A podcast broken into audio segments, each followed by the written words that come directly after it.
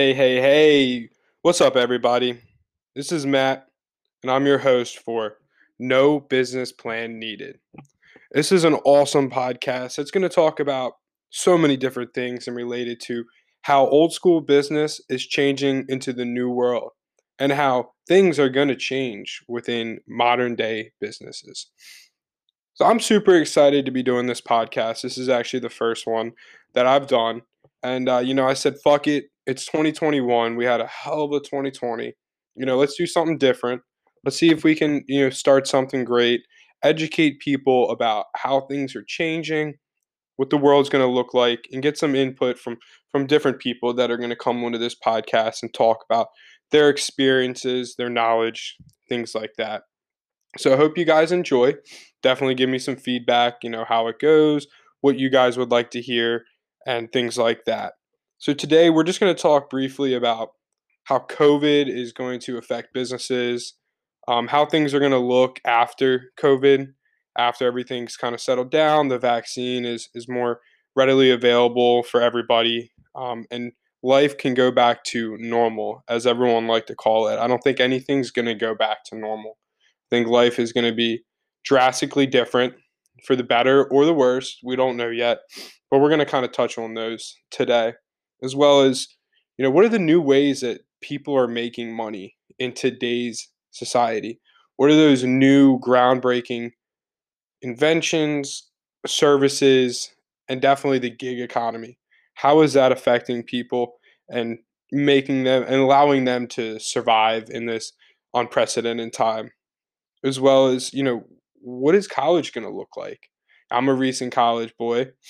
I wouldn't say that I had the best time, but I wouldn't say I had the worst. So we're going to look into how universities and institutions are going to have to adapt and evolve in this inclement weather, we would call it.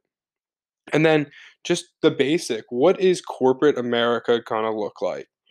How is that nine to five work-life balance going to be affected? How is it going to change? How are people going to have to change their lifestyles in order to survive in this day and age? So I'm I'm going to hit it off here with a, an article that Mark Cuban kind of did with, um, what is that, C N B C? Yep, this was in uh, December the third, actually. And um, they interviewed Cuban and asked him about the future of America post-pandemic.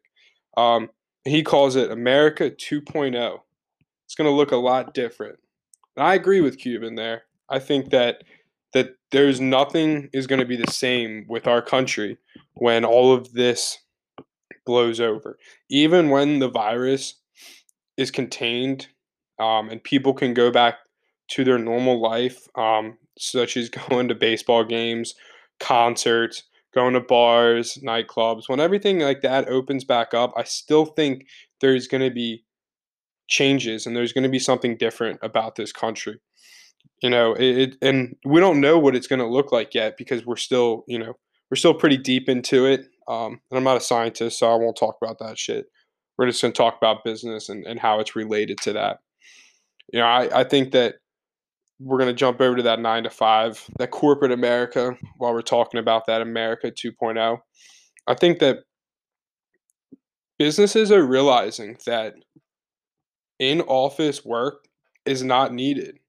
Having these large offices with tons of overhead for these corporate companies, even your mid-level companies that have, you know, thirty offices around the country, you got one hundred people in offices, I don't think that's going to be needed. Um, I think the upper level management is taking notice and realizing that that overhead can be cut extremely quick.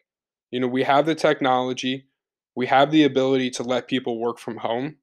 And I think more and more companies are going to, you're going to stay with that trend.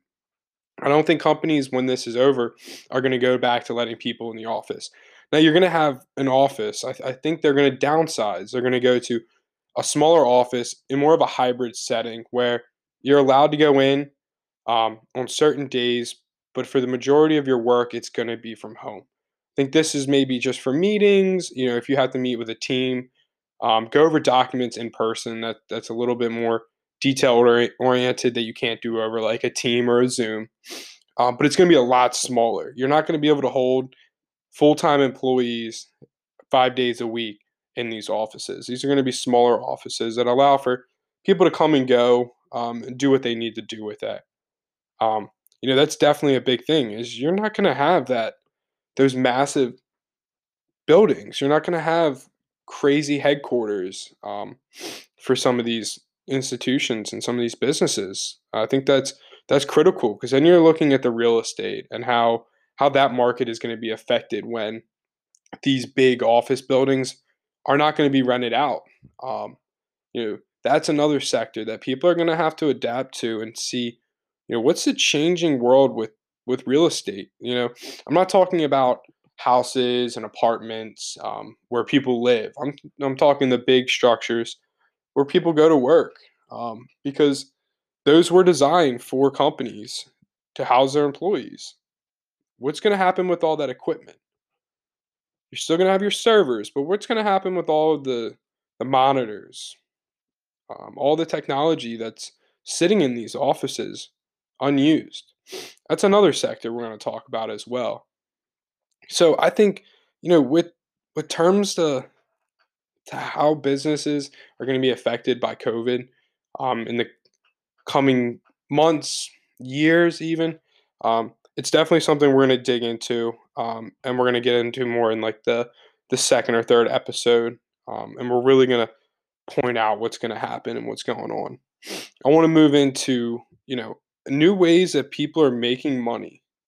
And this is crazy because as a younger person, we know that there's not one way to just make money. You don't have to go through a company, work for a boss, punch a clock, and go home on the weekend. There's so many outlets in today's generation that kids can make money on their own time with creativeness, with entrepreneurship in mind. Um, And that all comes to, to the gig economy and freelance. Now, those are, are two important words because we're talking about jobs that have potentially gotten people through these difficult times when corporations couldn't save them, when they were just a number, an aspect into their bottom line. C E Os didn't want to take cuts. People got laid off and they still needed to make money because we all know that ain't nobody surviving on eighteen hundred dollars. Nobody. Even the unemployment. Some people haven't even got that. We're not going to talk about government-related things because that's not our purpose here. We're going to talk about how people hunkered down, got creative, and started making money on new terms. And that's why this podcast is called No Business Plan Needed, because these jobs and these type of industries are not traditional. They are so new and evolving and almost astounding on what people are doing with them. So like everyone knows of Uber, Uber Eats, Grubhub, Lyft, right? You have all of these outlets that you can sign up, get going, and you get to choose when you want to work. And you almost get the ability to choose how much you will make based on the jobs you take. But then there's all other things too that that are newer and have kind of flourished in this environment, and that's things like Instacart. You know, people grocery shop. Everyone grocery shops for themselves, but then there's the people who are scared to go out. So now you have the ability to go out, grocery shop, and deliver these groceries and make money. Do it at your own time. Choose the jobs that you wanted to do. You know, there's so many other. You have car rentals where you can actually just rent your car out for whenever you want. Um, you get to choose the fee. You get to choose who drives it. Um, I don't think you actually. I don't think you can choose who drives it, but I know you get to choose the the fee, the daily fee, um, the insurance policy, and uh, and things like that. Um, you know, gig economies and these new ways Uh, people make money, they're not just limited to those who have lost jobs. Um, people have kind of taken these opportunities as the ability to to climb the ranks, um, put more money in their pockets, increase their savings, start investing, because um, you can do these outside of the normal realm of business. These are not nine to five jobs. You can you could do these three a.m. or twelve o'clock in the afternoon. Um, it, it's awesome when you're able to make this money on the side, um, and and help the average American kind of get by. Now, those that, that aren't taking advantage of these opportunities, they're the ones that they're not going to get ahead. You have to to take the initiative to to take the step, take the initiative, get out there, um, work long hours. You know, it may suck, but you're going to be able to to set yourself up for a better future, um, and a better opportunity to to get out of, let's say, poverty, um, to climb up from the lower class to the middle. I mean, the opportunities with these are endless. Um, you know, we're also seeing a huge change in how people are investing. We're not using large brokerage firms anymore um, that require minimum payments, you know, having a minimum amount of money in your brokerage account, in your portfolio. Now we have apps like Stash, Robinhood. You know, these are all investment tools that average Americans who have little to no knowledge in investing are able to to penetrate that market and learn about what what do the rich do to get richer. Um, you know, you do have to do your research, but these are platforms that are really good at explaining how it works, what to do, not where to put your money, but what to do, what to look for, what trends are there. Now, it's awesome, also awesome that these platforms allow individuals to buy partial shares. Now, they are third party, meaning they're just a middleman. Uh, they send off their their buys and their sells to other brokerage, but it, it allows you to buy share portions of shares.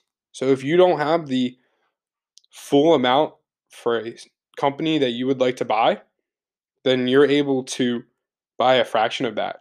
Um, And get started. You know, you don't. It doesn't take much to get into these, um, these industries and these different platforms to make money. Now, this is what really draws this segment in, is talking about that new way to make money related to how corporate America is changing. Um, you know, you're not gonna be in the office from nine to five with a two-hour commute sitting in traffic. You're able to run these gig economy jobs or freelance work wherever. You know, most of them, you you need internet connection. Um, you know, if you're doing an actual service such as Ubering or delivering food, then yes, you you know you'll have to be at a location um, doing a job, um, primarily probably around your house. Um, you know. Where you live and things like that. Um, but then there's, you know, there's also drop shipping. Um, you know, you have these Shopify stores um, that are blowing up. Um, people are using these and and making a living, um, and they're they're educating people about how to do it.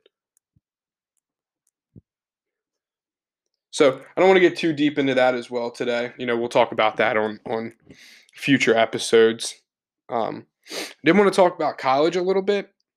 I feel like that's a, a huge topic for the younger generation. You know, is this something needed? Do you need that education, that higher education, to enter the workforce?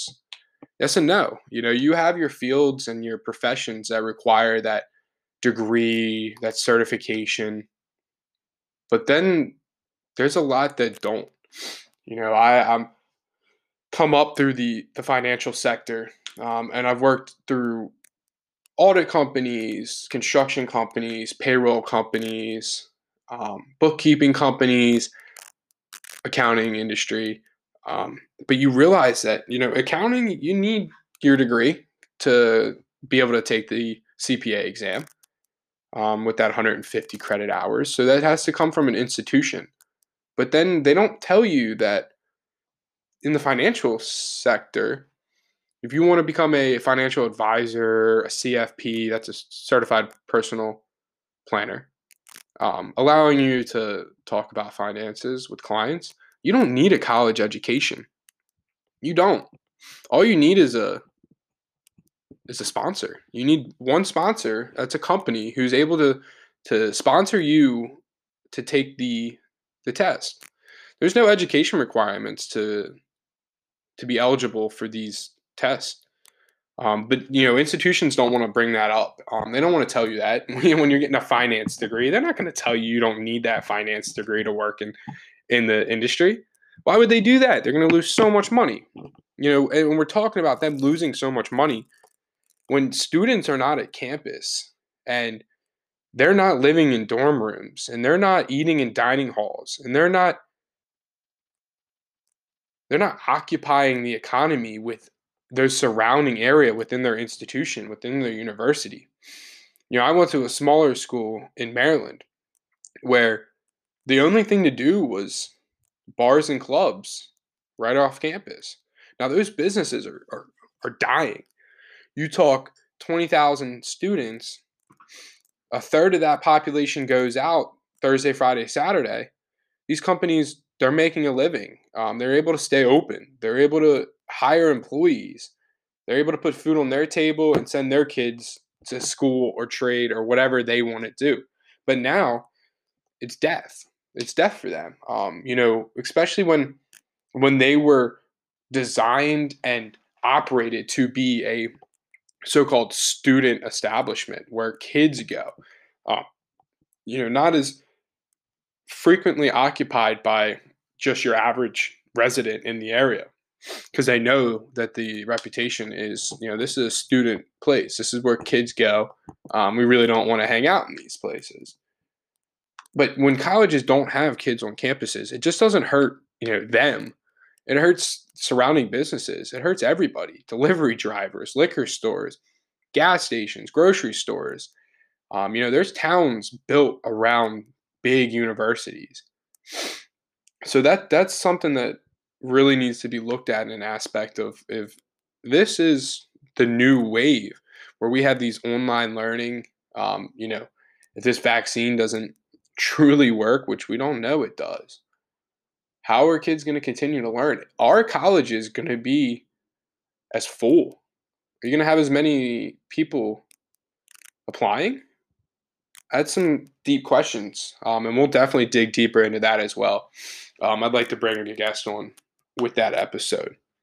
So with that being said, you know, there's a lot of things that, that are going to change and evolve and move, and uh, I look forward to to breaking those down and figuring out, you know, what's going to happen. So thanks for listening to No Business Plan Needed. Again, I'm Matt, and I look forward to this journey that we're about to take. Thank you.